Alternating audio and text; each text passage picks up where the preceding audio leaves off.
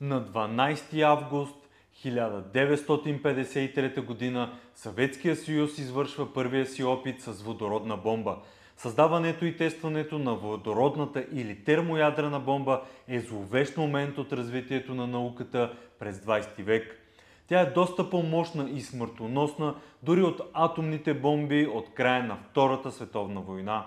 За разлика от атомните, където принципа е разпадане на ядрата на тежките елементи, уран или плутоний, при водородните бомби се използва принципа на термоядрения синтез, сливане на ядрата на леките елементи, изотопи на водорода, при което се оказва, че се отделя далеч по-голяма енергия, тъй като термоядрения синтез изисква влагането на изключително количество енергия.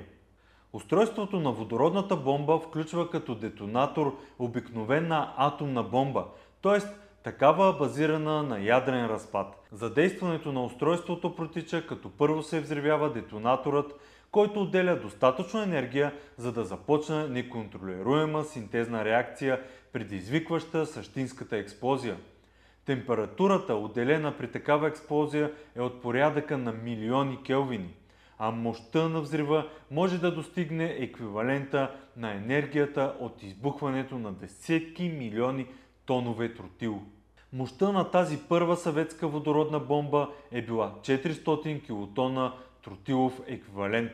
Доста по-скромна енергия спрямо отделената при американските тестове по същото време. Но в последствие, периода 1956-1961 година, СССР разработват водородна бомба с мощност от 101 мегатона, така наречената цар бомба, поради опасения от прекалено голямата разрушителна сила и радиационно замърсяване, непосредствено преди теста урановата обвивка на бомбата е заменена с оловна, което намалява енергията и почти наполовина до 58 мегатона.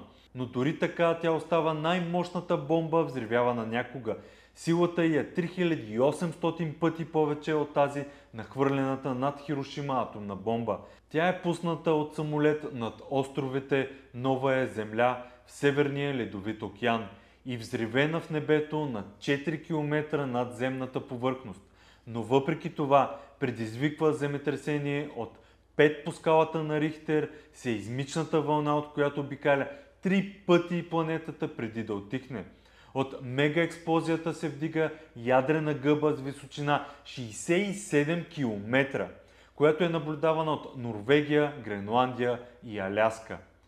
Вижте повече интересни истории в специализираната книжка на БГ Наука за история на науката на 20 век, линк в описанието. Знаете ли, че ние издаваме всяка година над 15 броя в PDF, свързани с науката в България и света.